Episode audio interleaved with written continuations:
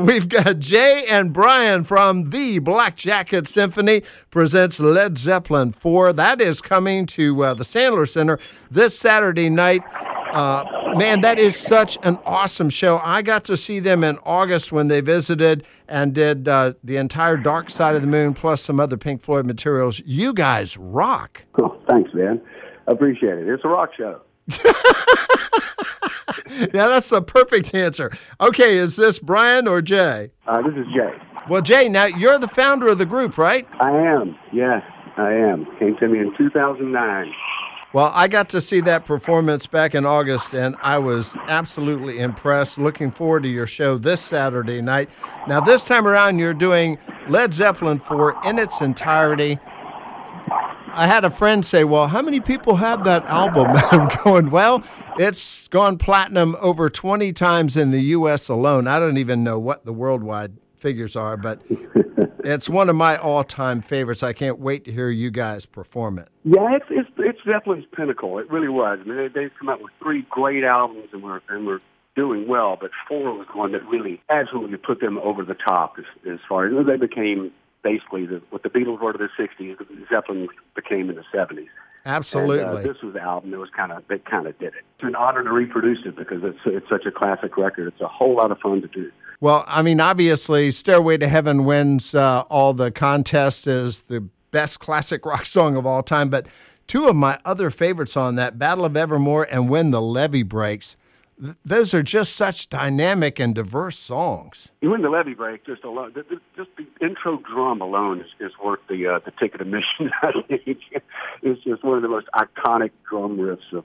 It really is. Yeah. Now, how do you guys reproduce that? That was uh, recorded in what Headley Grange at the bottom of a stairwell or something. It was, yeah. It was recorded at, at, the, at the house, and they just did it in the big uh, bottom of the stairwell. It was a big room, cabinet room uh, lucky for us, and you know, and like Zeppelin back in the day, we we now have some technology as far as you know sound equipment goes that we can uh, do add some reverb and and things like that to try to match these sounds in a in an organic setting still. But there's just so much more uh, that you can do, you know, front of house sound now that it uh, helps us out a whole lot. We don't have to, you know, all of a sudden take the drums out into a big, a big basement and play them there.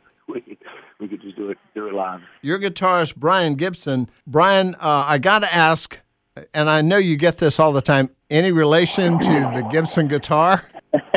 For most of my life, I, I thought there was there was none, but uh, my sister recently has been digging up some ancestry reports and things that may actually point to a very distant relationship.